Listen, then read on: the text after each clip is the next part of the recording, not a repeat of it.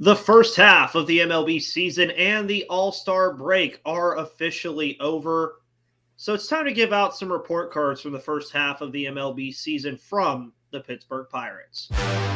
You are Locked On Pirates, your daily Pittsburgh Pirates podcast. Part of the Locked On Podcast Network, your team every day.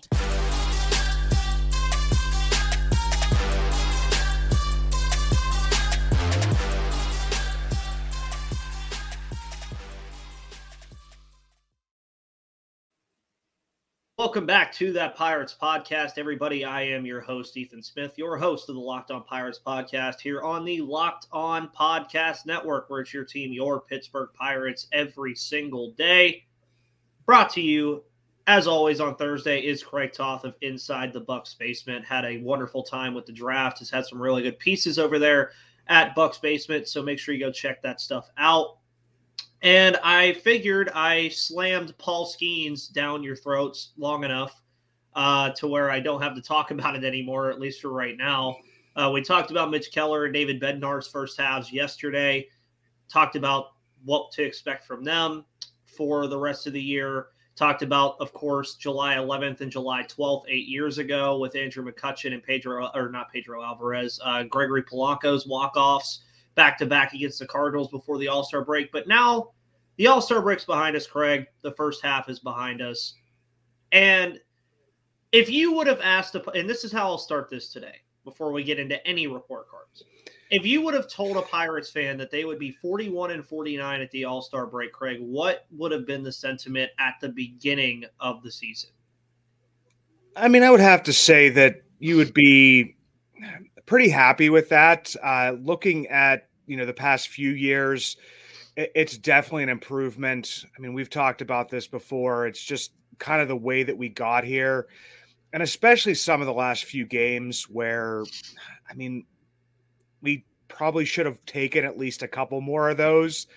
Uh, so that's a little bit frustrating. The the 41 and 49 doesn't look terrible, uh, but man, it, it, would be nice. Not if that was flip flop, but if it was just a little bit closer to 500, yeah. uh, be feeling a little bit better. But I mean, like you said, if you looked at this at the beginning of the season, didn't know exactly what was going to happen, didn't know exactly how we got here, you'd probably be thinking, huh, you know, not too bad.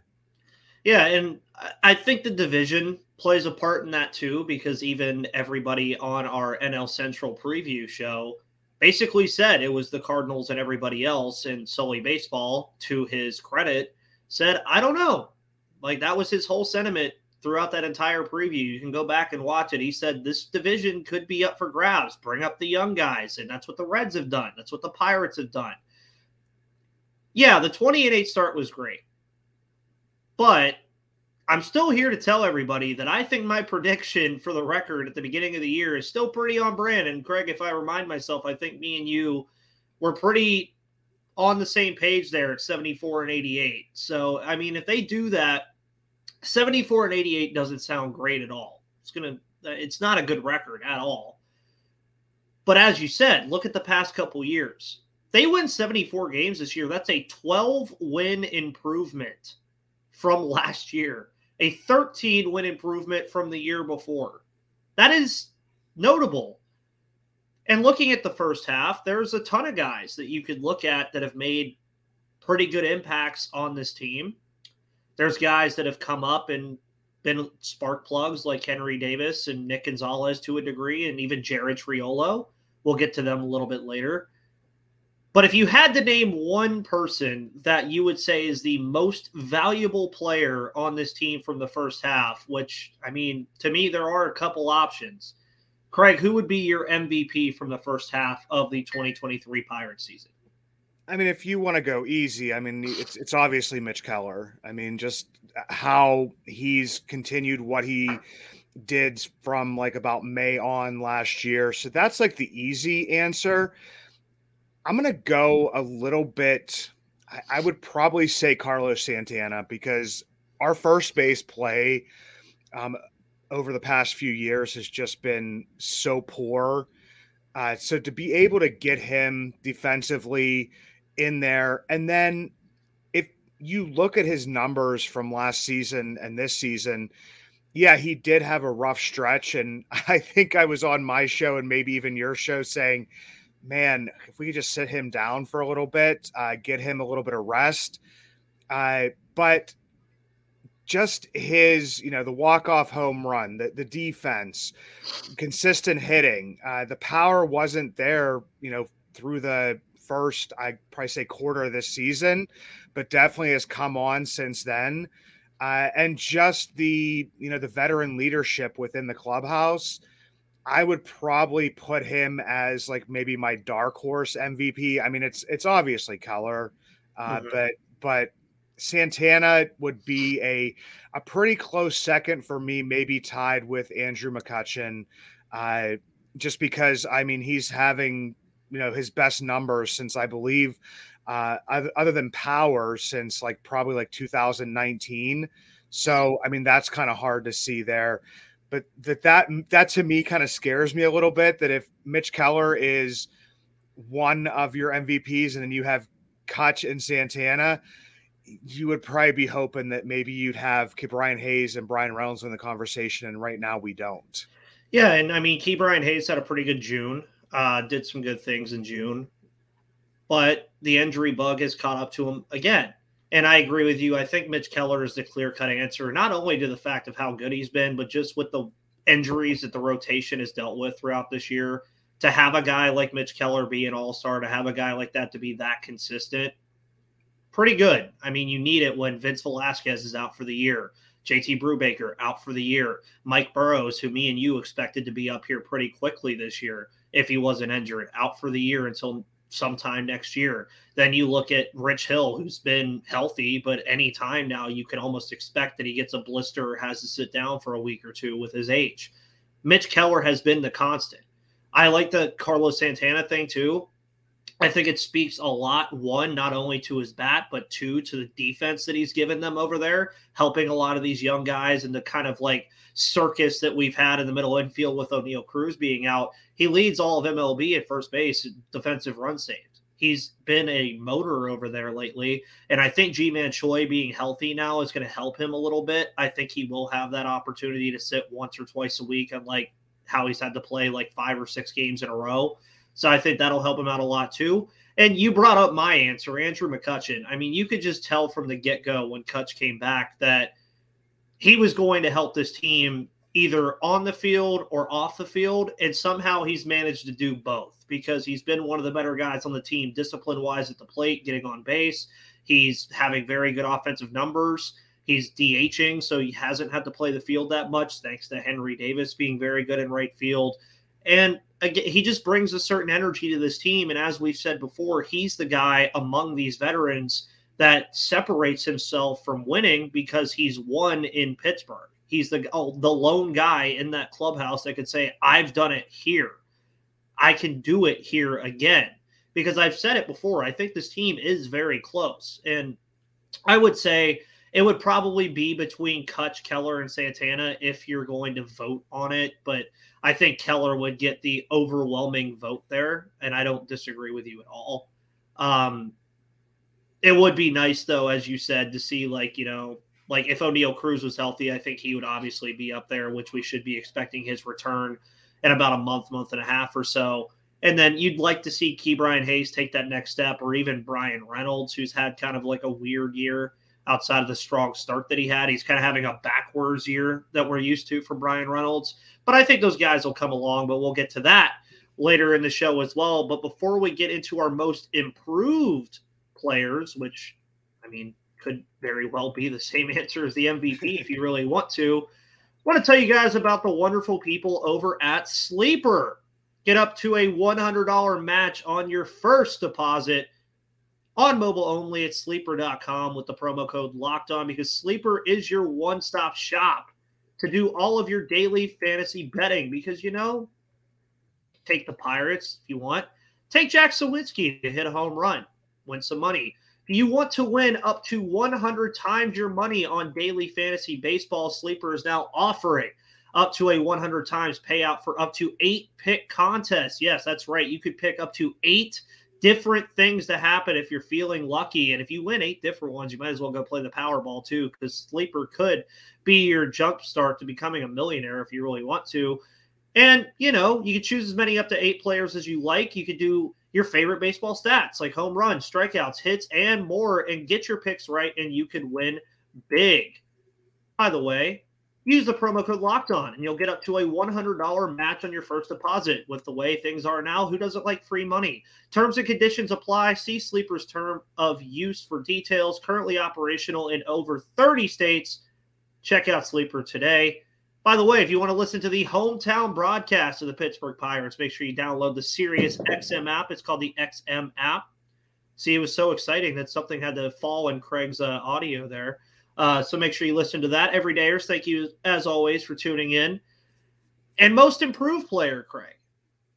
I think that's one that's a little uh, interesting to get to because, again, it could have a lot of candidates, but I think Mitch Keller could also be the winner of that award, too, if you want to look at his entire 2022. Now, if you look at him at the end of 2022, he was giving us flashes of what Mitch Keller we've seen this year. He's just now doing it on a consistent level and being very good. So, other uh, uh if Mitch Keller is your answer, that's cool too. But if you had to name somebody else that's your most improved, who would it be? I mean, for me, it has to be Jack Suwinski. Uh, it's, yep. it's it's not even close in my eyes. Just a guy who was working on you know a completely new stance, completely new approach. Uh, the K's are always going to be a part of his game, but I mean, just seeing the elite, you know, chase rates that he has, he's he's not really, you know, going for stuff outside of the zone. And of course, like people will say, you know, they'll point to, you know, the highlights of of him arguing a call that was obviously a strike, which is going to happen to, you know, anybody, but I think that he has kind of minimized his uh, his streakiness. I know that he still has some of that inside of him. But if you look at last year, I mean, the streaks that he was on, I mean, they lasted for like two, three, almost a month at a time. Whereas now I feel like that he's kind of, you know, he'll have for that like, you know, one for 25 streak, which when people say, oh, he's one for 25, I mean, that's honestly like five, six games. That's like a week. So if he has a slump for like a week, I mean, that's definitely going to happen. But just to see, you know, the power potential that's there to be able to stop those streaks prior to, you know, having to be sent down like he was last year. I mean, he he was struggling mightily. And I feel like his defense has improved to a degree where you can play him in right field, center field, and he doesn't look completely lost once again, people will point to, you know, when something gets lost in the sun, and they'll show just the one video of him and, you know, Bryan Reynolds kind of looking lost in the outfield. Like that's the exception. That's not the rule.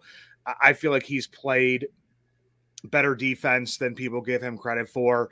And once again, like I know that, you know, people, I'm kind of old school myself, will look at the average for a Jack Suwinski. I honestly haven't looked at Jack Suwinski's average in the past I don't know, month, month and a half. As long as that OPS and the war, you know, stays where it's at, I can't see how he wouldn't be, you know, the most improved player. He has the highest war for a position player on this team. So, I mean, how is that not most improved? It to me, it's like it's kind of like a no-brainer. Yeah, and I have to agree with you on that one as well. And I mean, you look at where he ranks in like OPS plus and OPS in the league, and he's up there with guys that were at the All Star game this year. Uh, some people were even making the argument outside of Pittsburgh that he probably should have been in the home run derby because of how good he's been with his bat. And that's just who he is. He's, um, I mean, I almost want to call him like a new Gregory Polanco, but better like he has, he's basically the modern day power hitting baseball player. He has the three com. What, what is it? The three common outcomes: either yeah. strikeout, home run, or walk. That's what he does. And yeah, you brought up the chase rate too. That was something that was a big problem for him last year. We're talking about one for 25 stretches this year.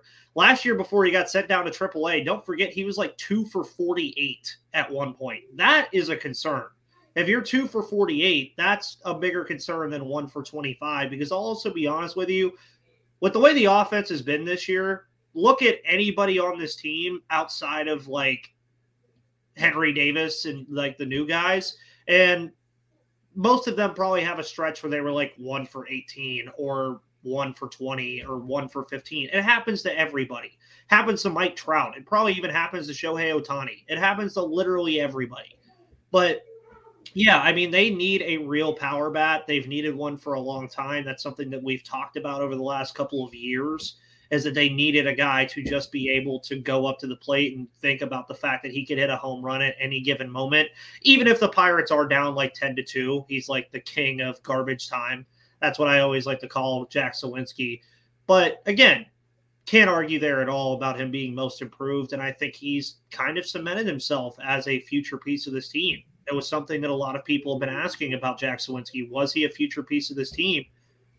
I don't see how you could say he's not. And then you look at the rookies, Craig. I mean, good lord, we've seen. I thought 2022 was crazy. We've seen a lot. We've seen a lot this year. I mean, you got Osvaldo Bido. You have uh technically, is Luis Ortiz still rookie eligible? I believe he is. I think he would be. Yeah. Um, Jared Triolo, Ji-hwan Bae. I mean, Nick Gonzalez, Henry Davis, technically Drew Maggi. Uh, I mean, there's a lot of there's a lot of different guys that we've seen for the Pirates this year, rookie wise. Picking the best one, I think, is the first question that I've asked you that doesn't have really that cookie cutter answer. Like you'd probably get three or four different answers, especially due to recency bias. But who is the best rookie that we've seen throughout the first half this year? That's going to be the Rule Five pick, Hernandez in the in in relief. I mean, just what he was able to provide to the bullpen, you know, prior to you know going down with injury. Uh, it's kind of hard to see. You know, he was put in high leverage situations where eh, you know Rule Five pick wouldn't have experienced that whatsoever. Um, so to me, it, with the other guys, it, we'll have to see how the you know second half plays out. I mean, it could obviously end up being Nick Gonzalez, Henry Davis, Jared Triolo, Carmen Mlodzinski, whoever it would be. They just haven't had enough of a sample size. But I mean, for a guy to go down and you're saying, you know, he's missed in the bullpen, to me, that's what makes this one an, an easy answer, just because – I mean, in previous years, you've hidden, you know, Rule Five picks in the bullpen. He was never really hidden, and I know part of that was probably not something that Ben Cherington was looking to do at the beginning. You were hoping, you know, Jarlin Garcia would be actually playing, and so you wouldn't have to put that much pressure. But for the most part, I mean, for the majority of this this short season so far, this first half, I mean, he was the mainstay as the lefty in the bullpen, and you never really like worried about it. So to me, like that's what shows that he would be like my best rookie to this point in the season. So I'm gonna look this up while we're here because I believe I looked it up the other day. Do you actually know which rookie leaves the Pirates in WAR, Craig? Um, I, I actually don't know. I, I I'd have to I'd have to look into that. I believe if I can find it here. That's 2022. I don't want 2022. Um, but I saw somebody talk about it the other day, and I believe, shockingly, it was actually Osvaldo Bido. Osvaldo Bido was the leader among rookies in WAR for this team, and he's actually one of the guys that I would say. I know it's kind of weird to call a 27 year old a rookie, um, but he's been a big part of this too with Hernandez, as you mentioned. He's been like had to be pushed into a role that he didn't expect to have. Um, and I feel like Osvaldo Bido has had to do the same thing with everything that we've seen from this rotation. With again, Vince Velasquez going down, Roansy Contreras having his struggles now, getting sent down to AAA. And I'm not going to say that Osvaldo Bido has been like lighting the world on fire, but he's had some good moments. I mean, he's had some good outings so far this year where he's really been good with his stuff. He's limited a lot of balls in play. He's limited the runs that he's giving up. He's also brought the walks down a tad, which I've really enjoyed as well. So I think Hernandez is a great pick as well. And I think you just have to pick pitchers for a lot of these things because pitching has been like the strength of this team, even throughout all of the injuries that they've dealt with. So I think that's what you really have to look at is when you're looking at guys like Osvaldo Bido, Jose Hernandez, even a Yerry De Los Santos, who we saw last year, and he's been making a little bit of inroads lately. There's a lot of different guys, but as you mentioned too, I think by the time the season ends, and I, st- I still think you're going to see maybe a Jared Jones or a Quinn Priester, Endy Rodriguez. You're going to see those guys before the year ends. I mean, we saw Derek Shelton say they were going to put an emphasis on young guys coming up here. Let's see if they actually do it. So I do think the answer at the end of the year will obviously be different, seeing as Henry Davis, Nick Gonzalez, Jared Triolo are all going to have expanded stats at that point. But it's fun. And that's what you want from this team is you want to have that argument of like, oh, who was our rookie of the year this year? You don't want it to just be, oh, we had one rookie that was good. It's fun to have a conversation when you have four or five different guys that are making an impact at this level before me and Craig get into the improvements and the consistency that we want to see from this team, as well as the expectations for the second half, make sure you check out Bird Dogs. I wear these things like twice a week. They're so fun. I wear them to work all the time. I work at a brewery. It gets hot. It's like 120 degrees every day. Bird Dogs keep me looking great though, because they make you look good. They're designed to fit slimmer through the thigh and leg, giving you a truly sculpted look. Even if you're not sculpted, they'll still make you look like it. Birddog shorts do the exact same thing as Lululemon, but fit way better. They fit way better than regular shorts that are made of a stiff, restricting cotton. And uh, fix this issue by inventing Cloudknit fabric that looks just like khaki but stretches so you get a way slimmer fit without having to sacrifice movement. And Bird Dogs also uses anti stink sweat wicking fabric that keeps you cool and dry all day long. It's hot everywhere. So you can't say anything about it being cold or hot or whatever. These things keep you cool all the time and they make you look cool too. Go to birddogs.com slash locked on MLB or enter promo code locked on MLB for a free Yeti style tumbler with your order. That's birddogs.com slash locked on MLB or promo code locked on MLB for a free Yeti style tumbler with every order of Bird Dogs. You won't want to take your Bird Dogs off. We promise you. So, the one thing I think, and hold on, I don't have a tissue near me. There we go. The one thing that I think you could argue about this Pirates team after the first half can be summed up in one word, Craig inconsistent. We have seen this team at one point be 20 and 8. We have seen this team win seven to eight games in a row or eight out of 10. We've also seen this team lose 12 game or 10 games in a row against nine NL Central teams. We've seen this team light the world on fire offensively. We've also seen this team not score more than four runs for three weeks at a time. Pitching started off wonderful. Injuries have depleted it a little bit. It still looked great. So, what are the improvements that this team needs to make in the second half to, I don't know, even have a shooter's chance at the NL Central? I mean, I think it's just going to have to be a general like improvement of approach at the plate. Um, I know that you know there's there's a lot of statistics out there that it's become, you know, commonplace within Major League Baseball to have you know, starting pitchers from the other team, like trying to get them to throw as many pitches as possible and to, you know, get them out of the game, get to the bullpen. Um, but you just can't be striking out as a team like 10, 12, 14, 15 times a game.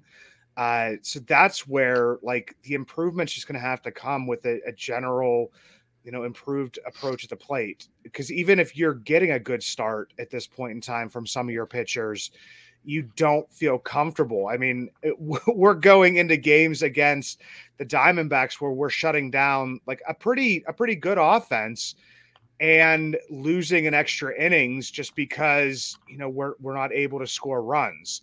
So I mean, that's something that's I think going to have to come along. Uh that's just a general thing right there and I don't know how you really improve that. but I mean, just I would say being more aggressive because I mean, you've got some aggressive hitters in, you know, a Rodolfo Castro who's been struggling, but also Henry Davis is a pretty aggressive hitter. Nick Gonzalez is a pretty aggressive hitter.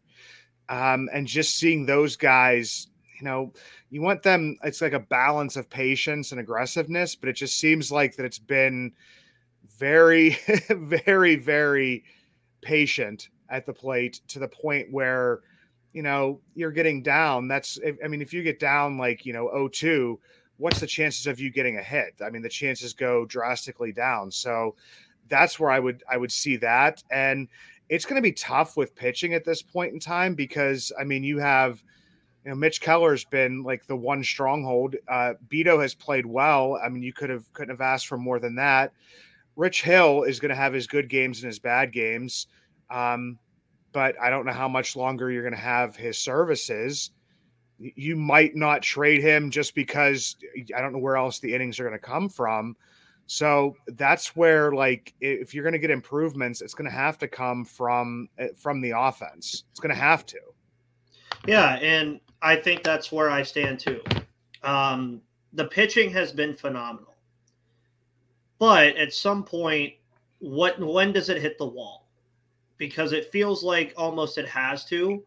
Like it, it, feels like they've just been on such a good pace pitching wise. Now we've seen the bullpen kind of struggle a little bit, but starting pitching has just been a consistent thing all year. And when we get into expectations for the second half, one of the things that I want to caution everybody with with this is pitching is always going to be what separates you from a good team and a great team, or a good team and even a bad team. The Pirates have good pitching. They do. But every great team has an offense to back up their pitching. And when there's been games where it feels like the starter can't make one minute mistake or else the Pirates lose, as we saw with Mitch Keller throwing an eight inning one hitter and getting a no decision, it, it, it just feels that way sometimes. And it's unfortunate but also, I want to also say to everybody too, although the Pirates are where they are at 41 and 49, just look at the amount of injuries they've had to deal with this year and where they're currently at.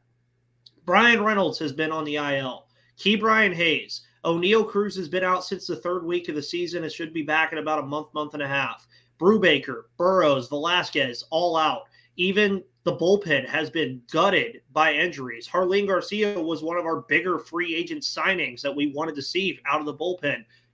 Haven't seen him yet, and I don't know if we will. We probably will, but I don't know if we will. Then you also still have to look at who's not here yet. Endy Rodriguez is not here yet. A lot of people want to see Quinn Priester. I'm still a component of saying I'd rather see Jared Jones or Cam Alldred first. Jared Jones is another guy that I think we could get used to eventually. There's still guys that come up here. By August, once we start getting that Oneil Cruz news, I think I think that's like August 1st through like the 3rd or 4th is when we'll start hearing a little bit about him. Oh, he's in the batting cage. He's doing this. Like you're going to start hearing things about what he's doing. Health is going to be the biggest expectation for me because I think you have to like you virtually have lost a season of Oneil Cruz which is unfortunate. It sucks. But the fact that you are still a competitive team, because if you do look at the games the Pirates have lost over the past like two weeks, they haven't really been getting like blown out by any means. It's just been like unfortunate bounces or the bullpen blowing the game out of proportion. That's usually just what happens in baseball. But Craig, one last final thing. What are your realistic expectations for the second half of the year?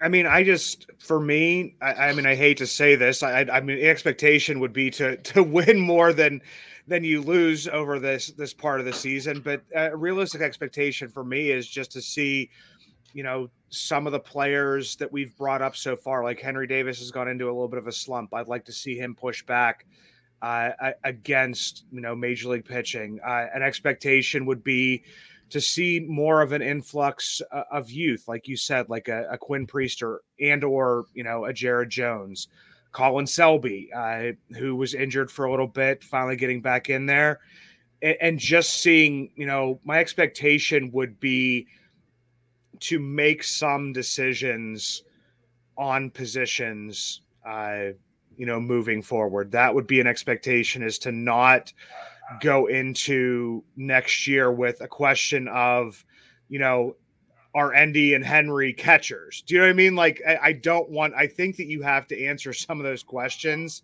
um, in this in this you know second half here, and that's why like I know Endy has struggled um, at times. He's he's hitting a, a little bit better over the past few weeks, um, but I also just want to see like how he can handle you know major league pitching staff. That's where an expectation would be to to actually make some decisions on you know some of these players so that we're not at you know this point next year and don't have answers on you know some of these players. I mean, Quinn Priester obviously is going to get added to the 40 man at some point in time, and, and it has to be you know by November.